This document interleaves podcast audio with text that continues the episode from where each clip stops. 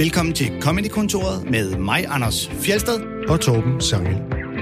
Det, du kan høre her i den næste time af Comedy-kontoret, det er to forskellige bidder fra øh, programmet, og to egentlig ret så forskellige indslag. Det ene handler om noget, som absolut ikke er morsomt, og selvfølgelig skal tages dybt alvorligt, nemlig voldtægt.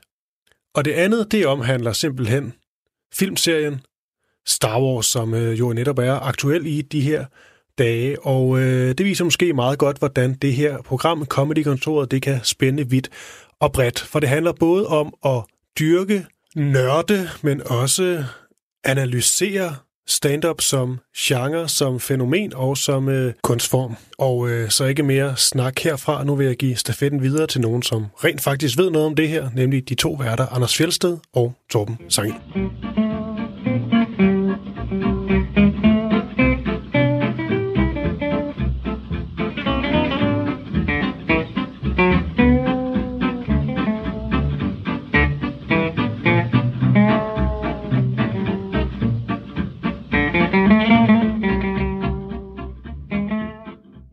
Voldtægt er ikke sjovt.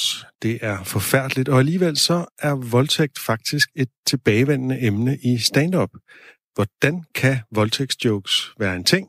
Vi kigger nærmere på, hvad der sker med det emne, og vi diskuterer, hvordan stand-up i det hele taget takler det forfærdelige. Det gør vi i selskab med dagens gæst, Carsten Bang. Velkommen til. Anders, vil du introducere gæsten? Ja, det kan jeg godt. Carsten Bang er jo en øh, god øh, kollega og ven af mig, og øh, en af de, jeg kan vel godt kalde dig, første generation stand-up-komikere her i Danmark. Kan man ikke det? Ja, det kan man vel godt. Ja, det var lige sådan en god håndfuld, der var de allerførste. Ja, ja. Øh, og, så, øh, og så er du vel stadigvæk også en af de eneste fra den generation, der stadig laver stand-up comedy. Ja, det gør jeg jo, faktisk. Mm? Ja. Så, øh, så vi er jo glade for at få dig i studiet i dag til at, øh, at høre lidt om... Fordi jeg kunne. Øh, fordi du kunne. hey, hvem kan? Hvem kan? Øh, nej, men også for, at vi kan høre lidt om, øh, om dine inspirationskilder, og hvad du ellers øh, synes er sjovt, og, øh, og den slags. Nu har vi jo haft nogle lidt yngre komikere inden de sidste par øh, mandage, så, øh, så nu bliver det spændende at høre fra en af de gamle der. De gamle støvede. Hvad, øh, hvad går du ellers og laver i øjeblikket? Jamen, øh, jeg laver jo stadigvæk det der stand-up comedians. Ja. Øhm, så, så optræder øh, stadig og elsker, elsker stadigvæk at lave øh, firmajobs rundt omkring. Mm. Øh, og har no, nogle julejobs også. Og, og så laver jeg jo radio Bada Bing på P4. Ah, Øh, også en radio med et firtal. Ja. Øhm, hver søndag. Radio 4, P4, ja. alt muligt med 4. Alt muligt med fire. og øh, med det første klip, som du har taget med, øh, som er øh, sådan dit, øh, dit øh, yndlingsklip, eller et af dine yndlingsklip i hvert fald, Vi kalder det det sjoveste nogensinde. Det sjoveste, det sjoveste nogensinde. Ja. Det, det synes jeg er en fin titel. Der skal vi jo tilbage i historien fra tiden før stand-up, kan man sige. Det er det, der hedder en monolog, eller som hed en monolog i gamle dage. Det er Jørgen Ry fra Cirkusrevyen i 1971. Hvorfor skal vi det, Carsten? Jamen, det skal vi, fordi at da jeg voksede op og sad derhjemme øh, og hørte kassettebånd sammen med min far og min bror, der hørte vi øh, igen og igen Jørgen Ry, Enlig Far. Øh, den, øh, den, den, den plade, han lavede, der hed Enlig Far, hvor, Ja. øh, hvor der var forskellige sketches på, eller monologer. Øh, og, og jeg synes jo faktisk, altså nu, nu, nu har jeg, ikke, jeg har ikke hørt det i mange, mange år, men så fordi jeg skulle herind, så tænkte jeg, hvad skal jeg så tænke, jeg prøver lige at gå ind og høre sådan et Jørgen Ry-klip igen. Og jeg, jeg synes jo, jeg kan høre masser af, af stand-up i de der monologer, selvom det var jo monologer, mm. øh, som var skrevet af en anden, øh, som han så øh, fremførte. Men, øh, men det var noget af det første, jeg sådan rigtig grinede af. Øh, det, var, det var Jørgen Ry. Og jeg synes jo også, at Jørgen Ry er, er, er klart undervurderet i forhold til, at man jo nærmest ikke kan tænde for en kanal, uden at øh, Dirk Passer bliver rost igen og igen, og der er film med Dirk Passer igen og igen. Jørgen Ry komiske talent, synes jeg jo, var, var større, og hans øh, musikalitet i at bruge sproget var jo endnu større end øh, Dirk Passers. Og øh, vi kommer ind halvvejs i den monolog, der hedder Min kone vil skilles, hvor den her karakter, som han spiller, kan man måske sige, har fået etableret sig som, hvad man vel godt mildt sagt kan kalde for en, øh, en meget dårlig ægtemand. Og jeg vil gerne tilføje i den forbindelse, at det er ikke fordi jeg er på grisebassen. Nul grisebasse. Ikke efter jeg er blevet gift. Det var noget andet, før jeg blev gift. Der kunne jeg få fat i alle de larver, jeg ville. Men efter jeg er blevet gift, nul grisebasse. Ja. Nå, ja. Ah, ja. Ja, jo. Ja, jo, ja, der har lige været en gang. Men det er også den eneste. Det var på firma skovturen. Jeg havde drukket en flaske brændevin. Og jeg ved sgu ikke. Jeg var blevet svimmel.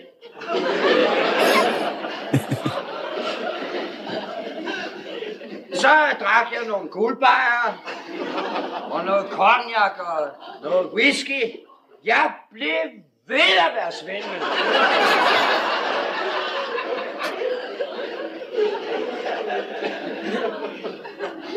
Og så var det hende, den lille dule op fra kantinen. Hun sagde til mig, at jeg trængte nok til noget frisk luft. Og så gik jeg med hende udenfor i skoven. Og der blev jeg forført. Og hun gjorde næsten ingen modstand.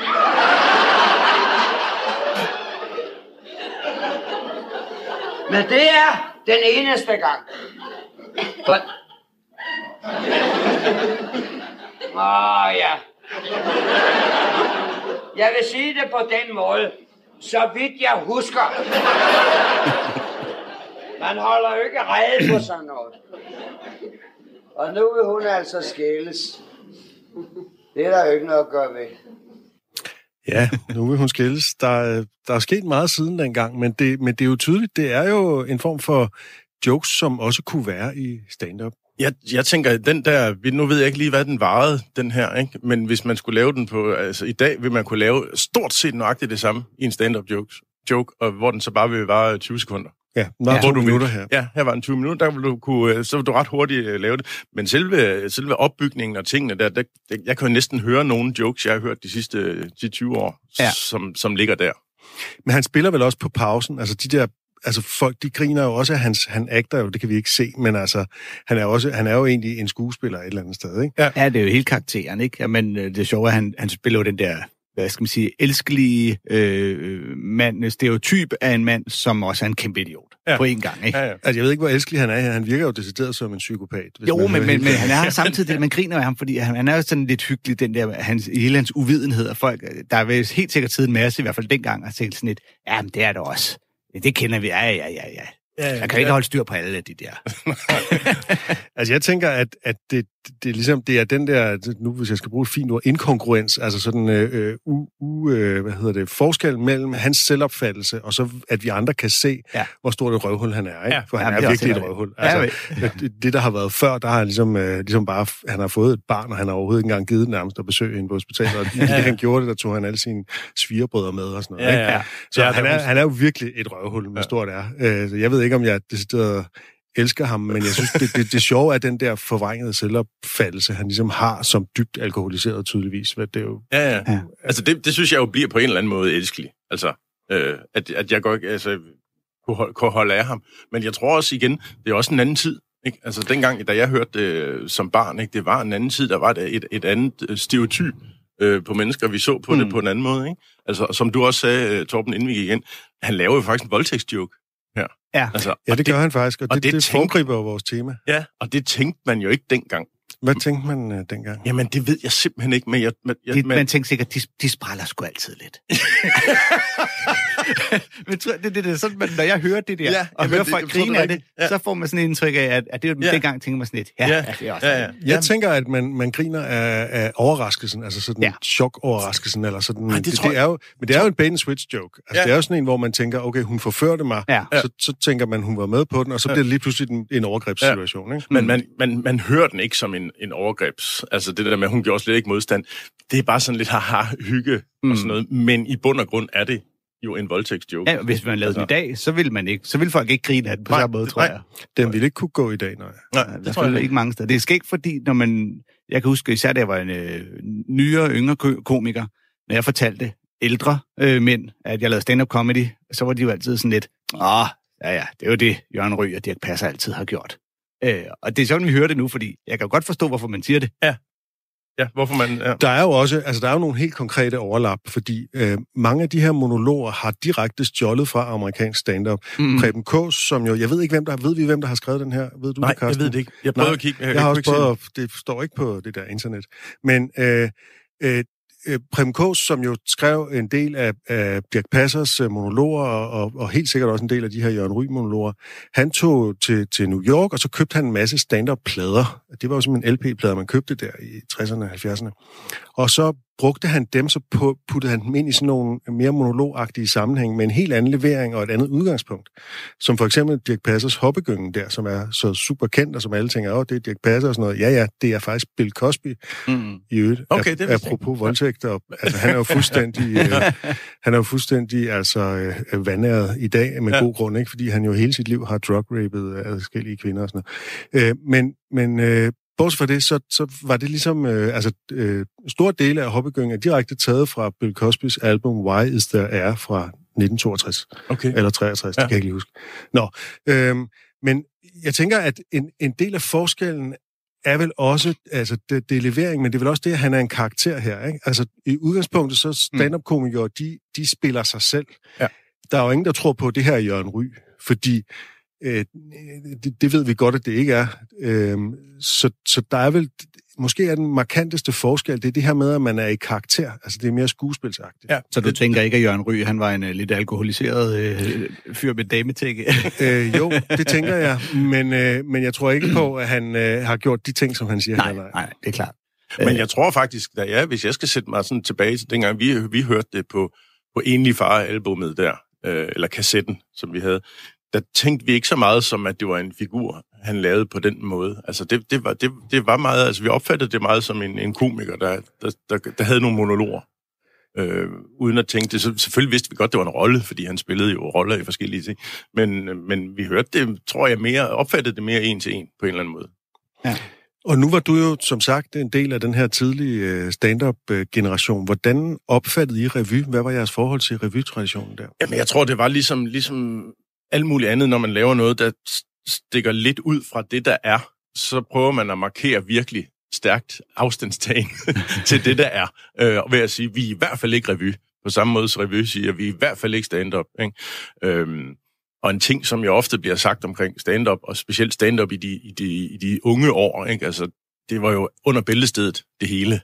Øh, og det er så forkert. Altså, det er så langt fra Det er den sandhed, der var. Det er historieforfalskning. Mm. Og så kan man så høre et gammelt ry, Jørgen Ry-nummer, hvor det handler om at, at voldtage, ikke? Jo, jo. Men, øh, men, men jeg har, jeg, jeg har gemt, jeg har mine gamle sætlister fra helt til, tilbage i 91, da jeg startede. Øhm, og når man går ind og kigger på dem, jamen der er der 10 procent max, der har noget Som med du under ikke laver bæltestedet. ja, som ikke laver længere, men som er, som er under bæltestedet. Ja. Øh, og det var, øh, det var ret kendetegnende hele vejen rundt omkring. Men, men, men vi tog sådan og sagde, nej, vi er ikke stand-up. Ligesom da vi, da, da hvad skal man sige, drengene fra Angora kom, ikke? de var også meget med, at vi er ikke stand-up. Ja. Altså, de, så, så, så efter stand-up ligesom var blevet en etableret branche, så når andre kom og lavede noget comedy, ja. vi er i hvert fald ikke det der. Mm. Ikke? Og det er sådan en måde at, at positionere sig i markedet. Ikke? Ja, jeg har Kom. ofte hørt den der netop, øh, stand-up er ikke andet end pik og patter. Kom, lad os gå ind til den- ørkenen, sønner. Ja. Den, kommer, den, kommer vi, ja, ja, den kommer vi helt sikkert til at tage op i et program. Ikke? Og man kan også sige, hvis der er 10 procent pick og patter i stand-up, i forhold til, hvor meget sex fylder i vores tilværelse, så, og hvor, hvor, sådan, hvor lidt vi egentlig taler om det, så er det måske ikke så mærkeligt, at det er et emne blandt andre. Øh, Præcis. øh, et emne, som vi øh, helt sikkert kommer til at, øh, at tage op her. Men øh, du har også taget et... Øh, vi bad dig om, og øh, har det et navn, det segment? Vi bad dig om at finde Yndlingskomikeren, ikke? Eller favoritten, hedder- eller... ja.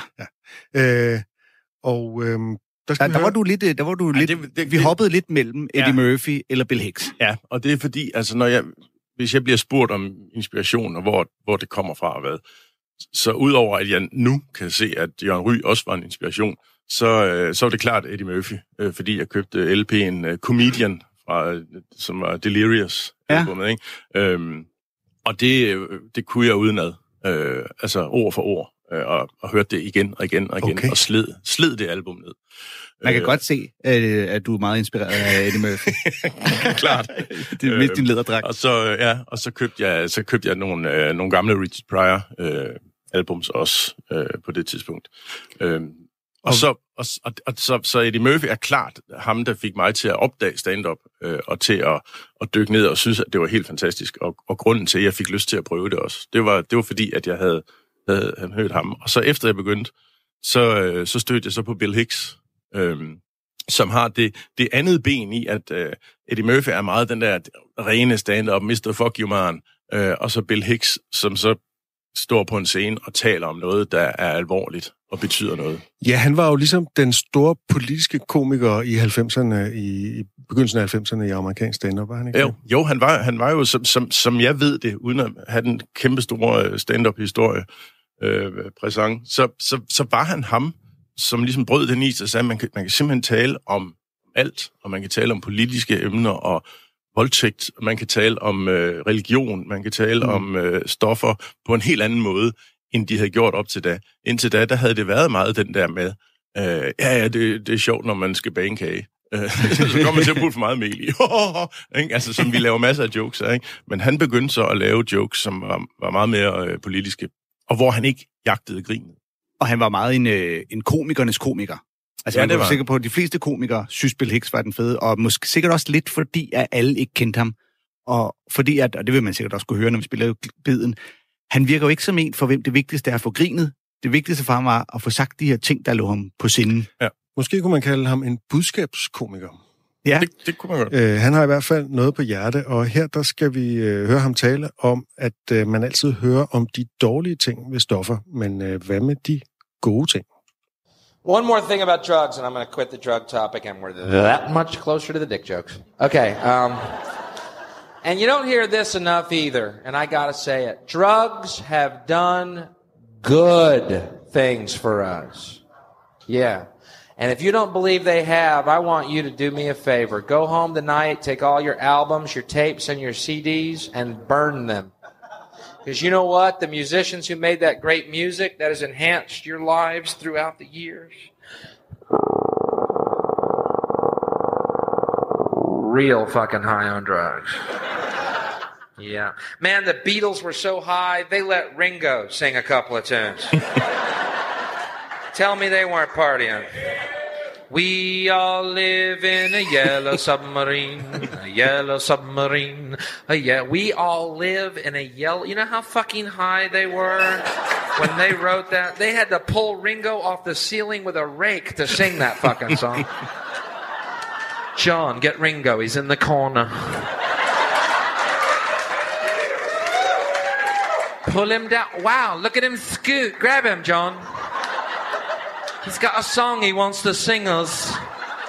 Something about living in a yellow tambourine or something. Ringo, Yoko's gone. Come down, we can party again. Ja, et anderledes take på uh, Beatles. Ja, ja. ja og, det, og det her, det er, jo, det er jo ikke engang, altså, hvad skal man sige, det, det, det bedste klip, hvor man kan ligesom øh, vise, hvordan han var, var politisk øh, og politisk ukorrekt. Øh, det her, det var også, det var, det var også bare sjovt. Øhm, mm. øh, jeg, jeg faldt over et, et andet klip, jeg, ved ikke, jeg tror også, jeg sendte til dem, hvor, hvor jeg snakkede om det der med at, at, at, med at danse og sådan noget. Øh, så, ja. Som også bare helt almindelige jokes, ikke? Men så har han bare de der ind, ind, ind imellem, hvor han bare...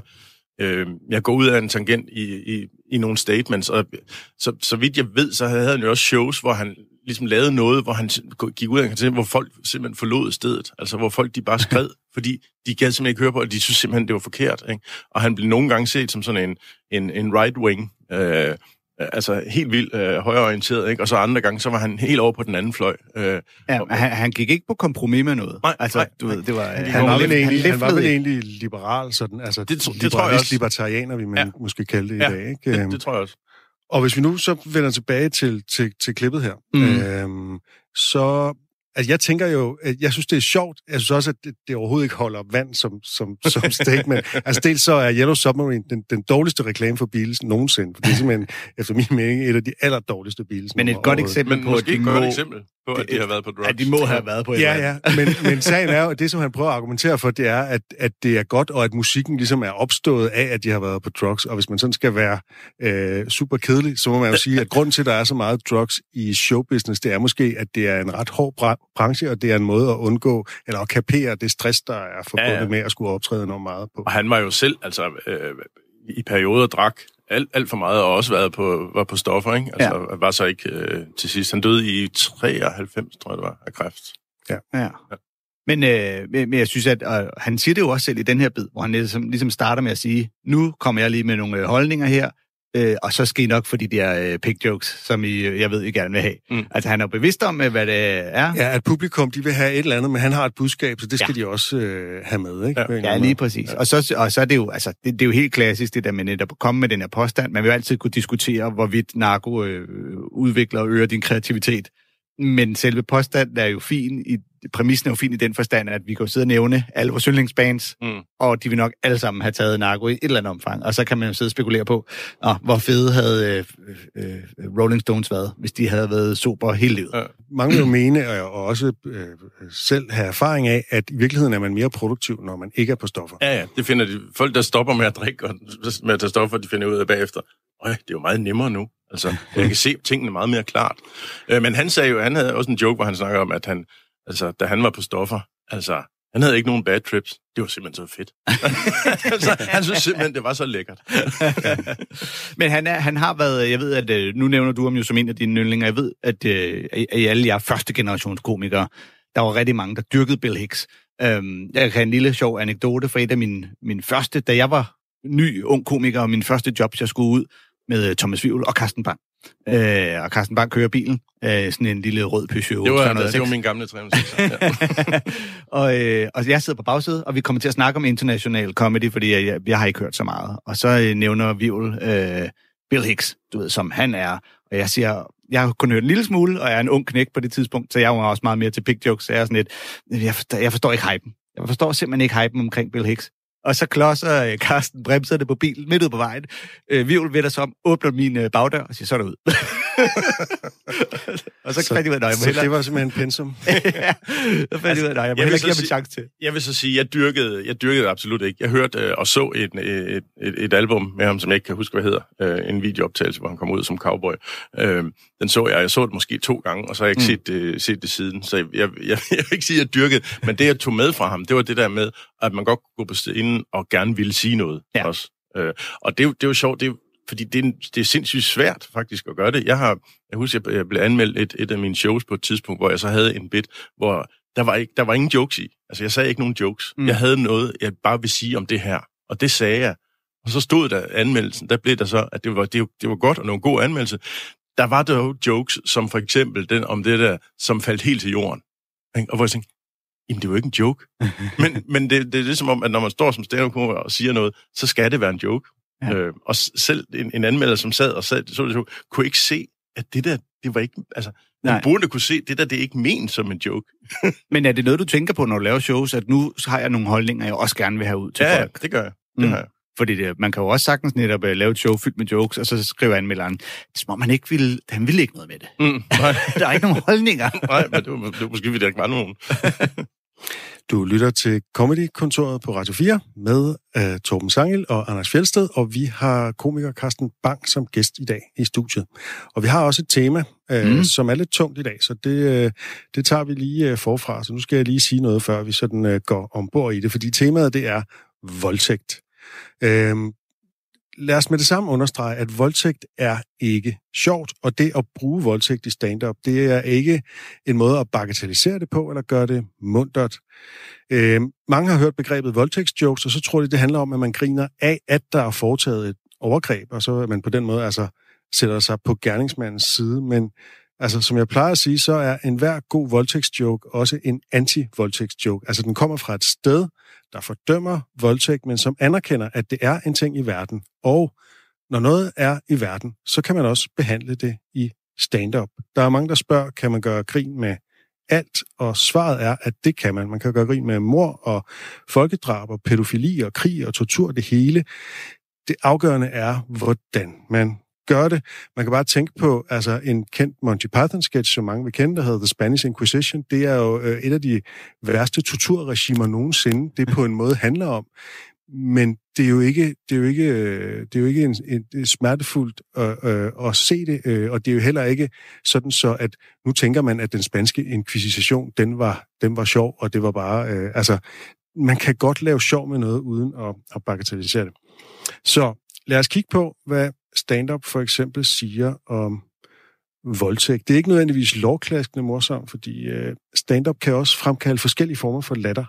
Og øh, det her handler måske om den her lidt forfærdede latter, der kan opstå, når man taler om noget, der er tabuiseret. Vil I give mig ret i det, jeg har sagt her? Helt klart. Ja, ja, langt hen ad vejen. Og jeg, jeg måske så lige tilføje, at du jo godt kunne finde nogen, der vil kunne grine øh, højlydt af nogle virkelig upassende øh, voldtægtsjokes. Helt klart. Og det, øh, det kan være, at vi kommer tilbage til det der med, hvorfor man griner af upassende ting. Øh, fordi det er der også nogle psykologiske teorier omkring. Men jeg tror, vi skal... Øh... Jamen, det, det var faktisk ja. et eksempel tidligere i programmet her, hvor Fjeldsted siger om det der med Jørgen Ry, hvor du siger med, at de, gør, de sprællede lidt. Ja. Der grinte jeg ret højt af det. Ja, det gjorde du, Carsten. Ja, det gjorde jeg nemlig. og det var fordi, at jeg synes, det var, det, det, var, det var min reaktion. Det var det der upassende. Det var grin af noget, som jeg egentlig synes var upassende mm. i, i sammenhængende. At, at jeg, jeg føler, du gik over stregen, Fjeldsted. Men alligevel, altså, det, det, det var min, det, det var den der øh, afleden af det pinagtige i det ja. øjeblik, som gjorde, at mit grin blev faktisk endnu større. Ja, og, og humor og jokes er jo bygget op på overraskelse. I sin helt grundessens, så er det jo mm. oftest overraskelsen, og, øh, og hvis du skal chokere eller overraske nogen, så er det jo ved at træde over deres grænse, eller ja. sige noget, der er så ja. upassende, at man spontant kommer til at grine. Ja, og det gjorde du ved, ved, ved det, du sagde der. Og det kan man jo oftest gøre ved at bringe voldtægt på banen, fordi det er noget af det mest skrækkelige, der overhovedet findes. Og så lad os tage den. Det, den her, altså bare ganske kort med, det bliver kaldt for forløsningsteorien, altså som handler om, det er en psykoanalytisk humorteori, at vi kan håndtere det, der er skræmmende, eller farligt, eller forfærdeligt, eller tabubelagt gennem humor, hvor det så er sådan en, en ventil, der gør det anspændte mindre anspændt. Altså hvis der er en elefant i rummet, så kan man benævne den, og så tager det noget af energien ud af det. Der er, vi kender galgenhumor, som er i mange brancher, soldater, læger osv., der har med forfærdelige ting at gøre, har tit galgenhumor for at kunne takle det, som de er i. Øhm, og man, altså, det er jo ikke sådan, at det så øhm, at det så ødelægger alvoren, eller det ødelægger det forfærdelige. Det er stadig forfærdeligt. Ligesom politisk satire, man kan godt gøre grin med øh, korruption og, og, og forfærdelige ting, der sker ude i samfundet, øh, og grine af det, og så stadig synes, at det er lige så forfærdeligt. Man kan måske endda blive endnu mere indigneret, end man var før.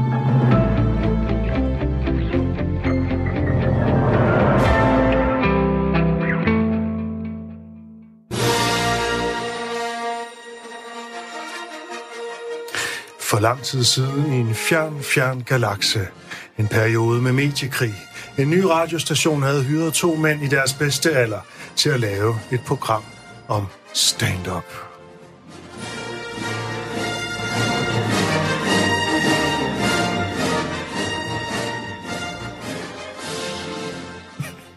Ja, Star Wars 9 er kommet, The Rise of Skywalker, og den har vi ikke set. Men det skal fejres alligevel i Comedy-kontoret med stand-up om netop Star Wars, og vi skal høre om Darth Vaders spisepause, om Yodas alder og om Star Wars nørder. Hvis du er Yoda, så er jeg Chewbacca. Det er simpelthen en aftale. Men det bliver ikke kun Star Wars. Vi skal også høre, vi skal også høre om Lykkefonden, om hvordan amerikanere fantaserer om franskmænd. Og det skal vi i selskab med vores meget fine gæst, der går under navnet MC, og som er døbt Michael Christiansen. Velkommen til dig. Tak skal I have. Du er nok ikke så kendt et ansigt, men jeg vil Nå. påstå, at alle har hørt nogle af dine jokes, fordi det kan man simpelthen ikke slippe for, fordi du er simpelthen øh, nok Danmarks mest brugte jokeskribent. Bag, oh, tak. Bag scenen, bag tv-kameraerne osv., der skriver du jokes til adskillige stand-up-komikere og tv-shows, som for eksempel øh, Tæt på Sandheden, og du har i sin tid lavet Tjenesten og ja. øh, mange andre ting. Det er nogle år siden efterhånden, ikke? Og så har du også engang været, selv været optrædende stand-up-komiker, og oh, selv stået ja. på scenen med dine egne jokes. Hvorfor, øh, hvorfor gør du ikke rigtigt det mere? Øh, det er også bare dejligt øh, afstressende ikke at gøre det. Det er en lidt stressende tilværelse, det ved jeg ikke, om Fjeldsted kan være lidt med på. Jo, jo. Det der med, at man hele tiden skal sidde og tænke, at det skal være bedre, og man skal øve sig, og man skal lave et website, og skrive nye jokes og øve dem, alt det der. Det er meget rart måske også at have nogle friaftener en gang imellem. Hvor er min by, min gyldne by, Atlantis? Det var en af mine gamle klassikere. Ja, det var en klassisk FC. Den er sukket i havet. Ej, hvor nederen. Øh, du skriver også materiale for andre komikere, for eksempel ja. Jonathan Spang, også i hans øh, stand-up shows. Hvordan er det? Altså, jeg har jo sådan en fordom om, at komikere, det er sådan nogle typer, der godt kan lide at få opmærksomhed og stå i rampelyset og sådan noget. Øh, Det lidt er så irriterende at være i rampelyset. Det Det, synes det du? er, Ja. ja. det er fulde teenage-drenge, der går over og øh, prikker til dig og spørger om et eller andet, øh, om man kender Anders Mattesen eller sådan et eller andet. og det gør man. Det er definitionen Og af de får også nummeret, men, øhm, men det er, ja, det bliver sgu lidt irriterende. Hvis man gerne vil være anonym og røve en bank eller et eller andet, så kender folk ens ansigt. Det er Så- et dårligt eksempel, men Ja. så hvordan er det så? Altså, har du det sådan, at når du så skriver jokes, for eksempel til, det skal jo siges, det er jo ikke dig, der skriver alle Jonathan Spangs jokes, men Nej, du er ligesom nej. med på øh, med ind i processen og kommer mm. med sådan ekstra punchlines og sådan noget. Du Ikke? skriver ikke alle Jonathans øh, jokes. Hvem skriver resten? hey, Hey! Og, øh, men hvordan er det så ligesom at, at se så ham optræde på scenen? Jeg går ud fra, at du er inde til premieren eller et eller andet, oh, og du jeg så... ser det masser af gange. Ja, og så. Ja. fornemmer du, hvad for nogle jokes, der fungerer og sådan noget. Altså, får du så sådan en stolthed over, nu, den her, den har jeg skrevet? Eller? Jamen, det er sjovt. Jeg har sådan et eller andet, hvor hvis der ikke rigtig er nogen jokes med, så bliver jeg lidt sådan øh, utilfreds. Og hvis der er for mange med, så bliver jeg også lidt utilfreds, faktisk. Det, er sådan lidt, det skal være sådan lige i midten. Fire jokes i minuttet er mit, øh, mit target. Okay, fire, fire jokes. Ej, jeg vil sige, for eksempel med Jonathan, altså vi jammer det jo meget. Det er jo meget, hvor vi har lange øh, samtaler, og så sidder vi bare og flipper jokes på det, og så er det det, der ender med at blive bits. Ja, så mange kan man ikke ligesom sige, at det er enten dig eller Jonathan, der har skrevet, det er noget, I sådan har jammet frem sammen. Ja, og så er det jo en fornøjelse faktisk, altså hvis man ikke selv laver stand-up, så se en, der er rigtig god til at fremføre det. Så man sidder og tænker, ja, ja, jeg vidste, det var en god joke, hvis bare det blev sagt af den rigtige. på den rigtige Og måde. der Ja. er Jonathan jo virkelig øh, en gave, kan man sige. Ja, det er irriterende, ikke? Og mange stand-up-komikere bruger netop det der med at, at sidde og pingpong med kollegaer eller mm. lignende, og det ligesom vende idéerne op mod nogen, og så kan det være, der kommer den tilføjelse, man mangler eller lignende. Ja. Og, øh, og det er jo der, hvor at, øh, der er Jonathan simpelthen har sat det i system som en form for samarbejde. Ja, man kan lave et, øh, et show relativt hurtigt på den måde, faktisk. Mm. Med et lille turboforløb. Det er sgu smart. Ja. Vi skal øh, høre et eksempel på noget, du har lavet, fordi du er som sagt også inde over tv, og du har været øh, med i øh, til at skrive DR-satireprogrammet Tæt på Sandheden, også med mm. Jonathan Spang. Og her skal vi høre et klip, hvor I gennemgår øh, Lykkefondens bestyrelse. Det er et klip fra 2018. Lykkefonden. I ved, det er den der ting, man skal donere penge til, hvis man ønsker, at statsministeren har lyst til at høre på, hvad man siger, og lidt mere, hvis han også skal lovgive efter det. Jamen, man kan næsten se Berlusconi for sig, ikke stor knipse. Ah, så I lader bestikkelsen falde som velgørenhed. Ah, alle kan trække det fra. Genialt, genialt. Har I også fodboldklubber? Er det fordi, at Lars Lykke altid har været fortaler for privatisering, og nu hvor velfærdssamfundet er ved at være afviklet, så opbygger han sit eget parallelle velfærdssystem, der bare konkurrerer med det etablerede, men hvor det er kvotekonger, som bestikker beslutningstagerne, i stedet for ude i vores almindelige samfund, hvor det er mærsk. Ah, Jamen altså, hvad er det også for noget? Hvor dansk kan det ligesom blive? Hvad skal jeg kalde mit fond, så folk kan se, at jeg ikke er personligt involveret i den rent økonomisk? Hvad med Lykkefond? God idé. Hvem skal så være bestyrelsesformand, så alle kan se, at det ikke har noget med mig at gøre? Hvad med min kone Solrund? Den er god nok. Selveste Solrund Trandlampe Valdras Dottir Lykke Rasmussen. Og hvem kan vi så ellers finde? Det skal være en, der er naiv nok til aldrig at kunne gennemskue fondens egentlige formål. Og den dag fiskeskandalen ruller, så skal der være en, jeg kan hænge hele underslæbet op på. Men det skal stadig se rigtigt ud. Hvad med buber? Jeg ved det godt, det lyder som joke. Det er ikke en joke. Jamen, er det den rigtige buber? Ja, det er den rigtige buber. Og nu kan man ikke lade være med at tænke, Lykkes kone og buber, hvad er bubers kone så også med? Ja, det er hun. For det er jo en rigtig fond jo.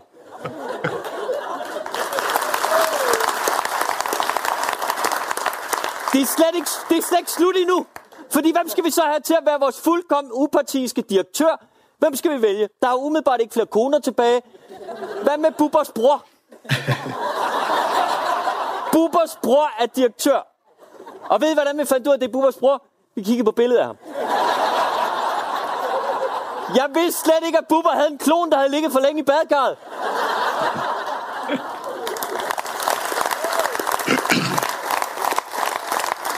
Jamen, hvad helvede er det for et nepotistisk indavlet lorteland? Hvem skriver referat? General Drøbtud? Vi ville faktisk rigtig gerne have talt med Lykkefonden, men de var ikke interesseret i at deltage i programmet. Vi prøvede at få fat i Solrund Tejtur og Grenslag Stottier, Lykke Rasmussen, men det var simpelthen en af bubrene, der tog telefonen og sagde, skal vi se, hvem der kan lægge først på? Jeg ved ikke, om det er lidt groft af mig at påstå, at kvotekongerne betaler Lykkefonden for at få statsministeren i tale. Fordi sådan ville en fiskeriformand jo nok ikke formulere det. Så, så man kan sige, at det faktum, at I bidrager til Lykkefonden og er en del af middagen efterfølgende, det giver jer faktisk det møde med statsministeren. Ja, det er sådan, jeg ser det. Og, og Lars, jeg sidder ikke her i fjernsynet og påstår, at du er korrupt. Det gør jeg ikke. Jeg er på arbejde jo. Men privatpersonen, Jonathan, han er lidt bekymret. Det er sgu satire, var. Det er fandme satire. det er Det, det sjove er jo, at langt hen ad vejen, så øh, præsenterer I jo egentlig bare fakta. Ja. Og så er det måden, det fakta bliver præsenteret på med den her ironi, og så er der også så nogle jokes, ikke? Jo. Og, og nogen er jo sådan helt oplagt, ikke? Det er privat Jonathan, og, ikke, mm. og så videre, så videre, så videre.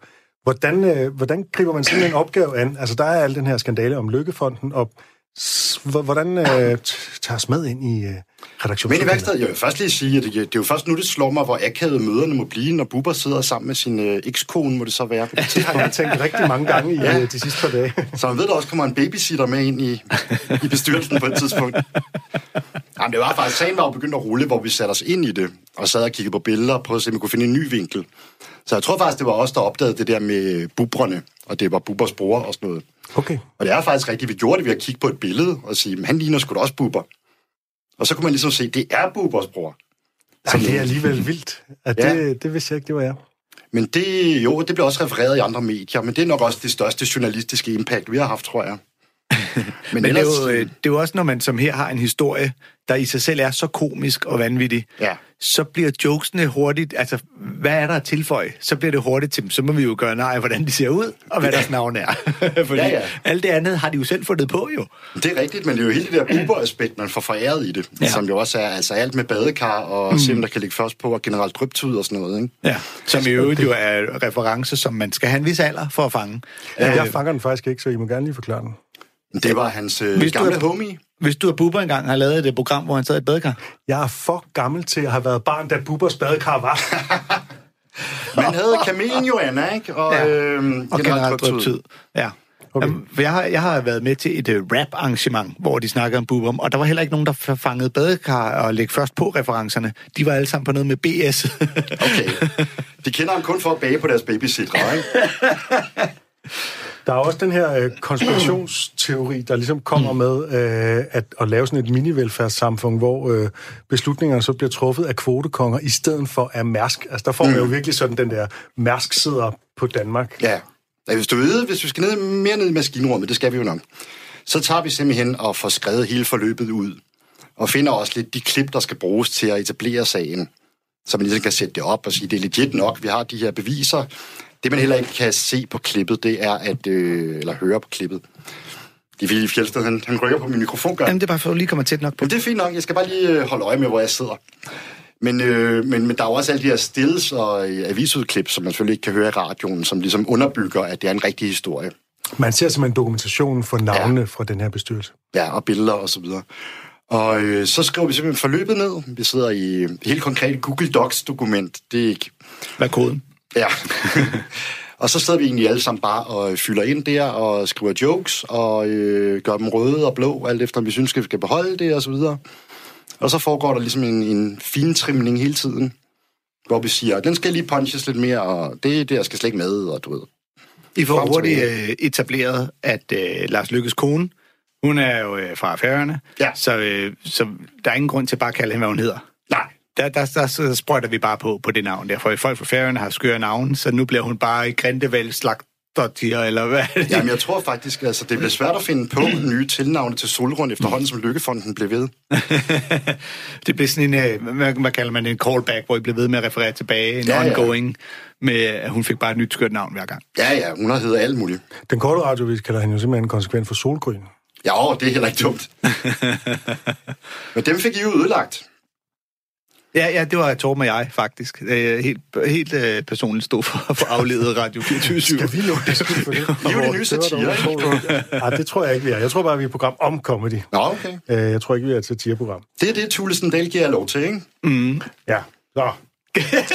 Ikke mere mediesatire nu. Han sagde, hvis I kan få ham til MC med ind i øh, programmet, så vi kan få en anledning til at slagte tæt på sandheden også. Ja, vi Så laver vil det to sæsoner her næste år. Lad os nu se. Nå, vi må vist hellere gå videre. Uh, dit valg er det sjoveste nogensinde. Det er et klip med Dylan Moran, eller Moran. Jeg tror nok, han faktisk hedder Moran, men man har lyst til at kalde ham Moran. Alle siger Moran, men det er Moran, fordi han er fra Irland, og så har de øh, fjollede navne. Og han siger selv Moran. Så. Mm. Og nå, det er et klip, der handler om, hvordan andre forestiller sig, at franskmænd er. Især hvordan amerikanere forestiller sig det. But in particular, in particular, they were very, very anti-French. You know, they built on this whole image of the weak, cheese-eating surrender monkeys was the phrase. Which is kind of good, you know. But that entirely plugged into this image of the weak, sensual, pleasure-loving French. You know, not going to war because they're all still in bed at two in the afternoon with the sheets coiled about their knees, lying there, scratching themselves, smoking a Gauloise inside a jeton, sweating neat Sancerre. Before one of them sloughs off the sheets to pad around the kitchen naked. No, not naked, naked from the waist down. to emphasize their nakedity. picking up yesterday's croissant crumbs with their sweaty feet, slashing yesterday's paintings. What was I thinking? it's fucking rubbish! My God! Can't believe it. It's off. I ate my paintings. I ate them. I ate your paintings too. You ate my paintings. No, I hate them. Why do we have to talk fucking English? Your work is so derivative because you copy mine, and mine is shit to begin with. I'm so bored in this atelier. Stop it! Stop slashing things! Get something for breakfast, I'm starving! There's nothing, we have nothing, we're poor! Let's make love again instead of eating. no, the things you do to me. I am so sore. Even my toenails. Leave me alone. Come on, you know you want it.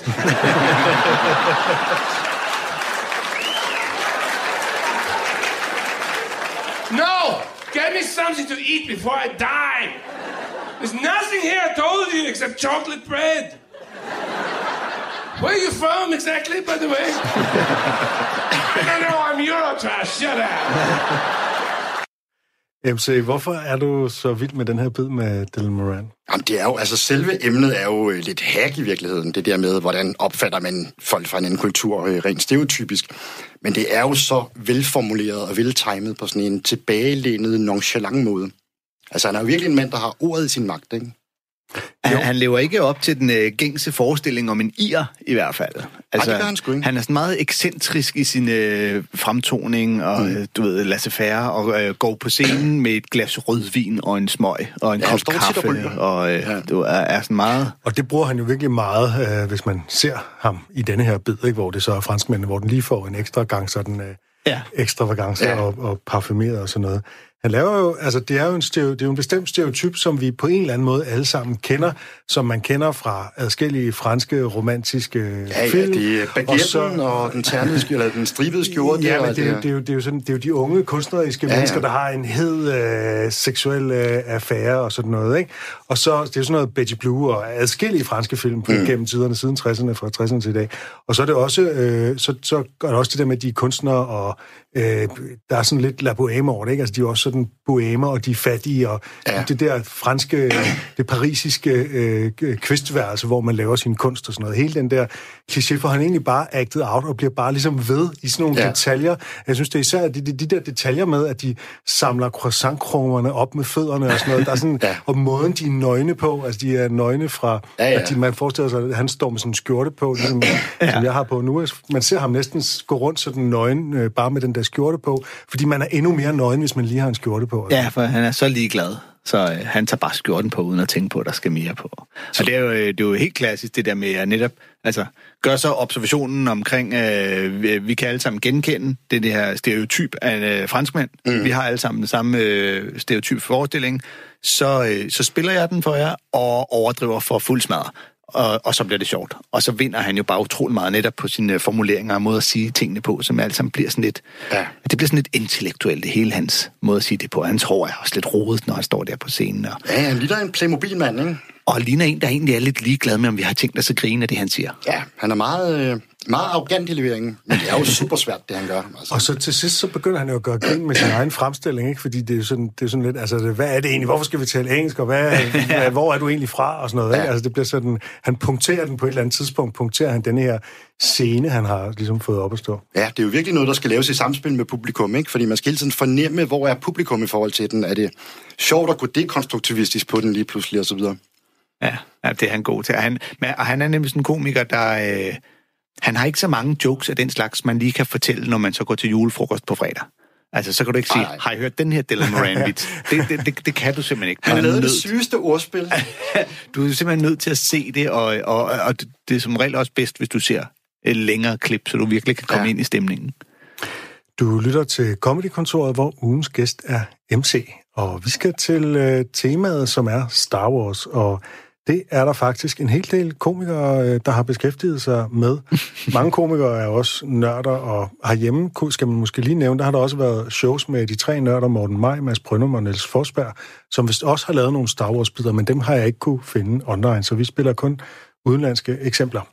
Og vi, øh, vi blander jo tingene lidt sammen nu i, i dag, hvor vi jo, øh, nu har vi hørt MC's det sjoveste nogensinde, med Dylan Moran. Og så går vi simpelthen i temaet samtidig med, at vi får præsenteret MC's favoritkomiker nogensinde. Det er en double whammy. Ja. Det er jo simpelthen så heldigt, at din favoritkomiker har lavet øh, jokes, der passer lige Min ind i temaet. favoritkomiker er Arthur D2, og det kunne ikke være en bedre dag.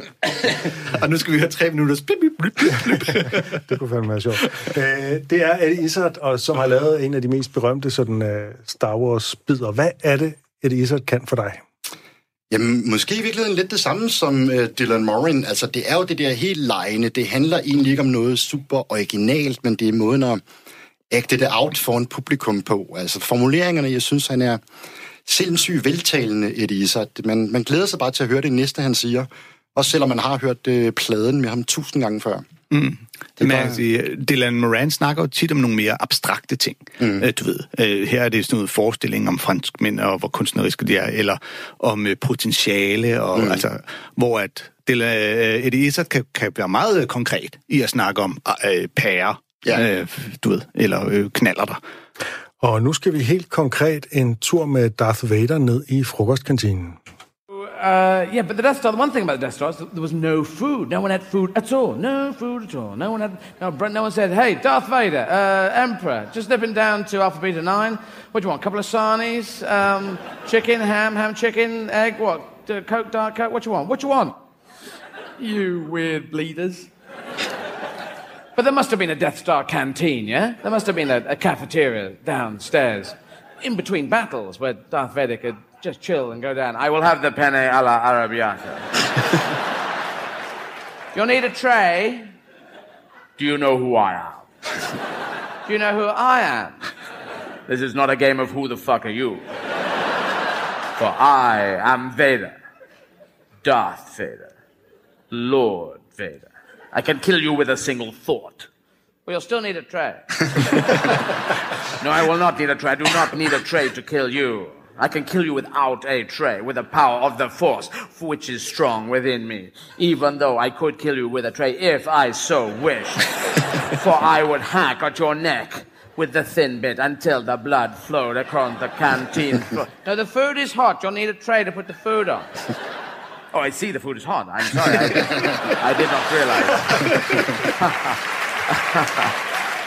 oh, tray for the. Yes. I thought you were challenging me to the fight to the death. fight to the death? I, this is a canteen. I work here. Yes, but I am Vader. I am Lord Vader. Everyone challenges me to a fight to the death. Lord Va- Darth Vader. I'm Darth Vader. Lord Sir Lord Vader. Sir Lord Darth Vader. Lord Darth Sir Lord, Lord Vader of Cheam. Sir Lord Baron von Vaderham. the Death Star. I run the Death Star. What's the Death Star? This is the Death Star. You're in the Death Star. I run this star. This is a star. This is a fucking star. I run it. I'm your boss. You're Mr. Stevens. no, I'm. Who is Mr. Stevens? He's head of catering. I'm not head of catering. I am Vader. I can kill catering with a thought. What? I can kill you all. I can kill me with a thought. Just. Fuck, I'll get a tray. This one's wet. And this one's wet. And this one's wet. This one is wet, this one is wet, this one is wet, this one is wet, this one is wet, this one is wet, this one is wet, this one is wet. Did you dry these in a rainforest? Why? With the power of the Death Star, do we not have a tray that is fucking dry? I do not. No, no, no. I was here first. You have to form a queue if you want food. Uh, can I have uh, oh penny alla arrabbiata? That'd be very nice. No, no, no. Do, do you know who I am? That's Jeff Vader. That is. I am not Jeff Vader. I'm Darth Vader. What? Jeff Vader runs the Death Star? No, Jeff. No, I run the Death Star. You Jeff Vader? No, I'm Darth Vader. Are you his brother? Can you get his autograph? I can't get it. No, I'm Jeff. All right, I'm Jeff Vader. I'm Jeff Vader. Can I have your autograph? No, fuck off, or I'll kill you with a tray. Give me penny alla arrabbiata, or you shall die, and you, and everyone in this canteen. Death by tray it shall be. You want peas with that? Peas? You don't have peas. You can't put it red with. You can't put. Doesn't work with penny. You don't put unless you push them up the penny tubes, and then it'd be weird. Just. Oh, all right. Put some peas on. that was cut out of the final film. Thanks very much. Ja, det er efterhånden en, øh, en klassiker, det her. Det, ja. er sådan et, det er også et meget klassisk greb at tage noget, som er meget højtidligt og meget farligt, og så lade det møde sådan nogle helt åndssvage hverdagsproblemer, Ja. som vi alle sammen står i. Ikke? Og her, der på en eller anden måde, kantinesystemet er på en eller anden måde en, en større magt end, øh, end Darth Vader. Ikke? Ja, han er bare fanget i det der kafkaske kantinemiljø der. Og så samtidig med, at når man ser Star Wars, så er der jo en generel forestilling om, at de fleste øh, menige ombord på dødstjernen er lallende idioter.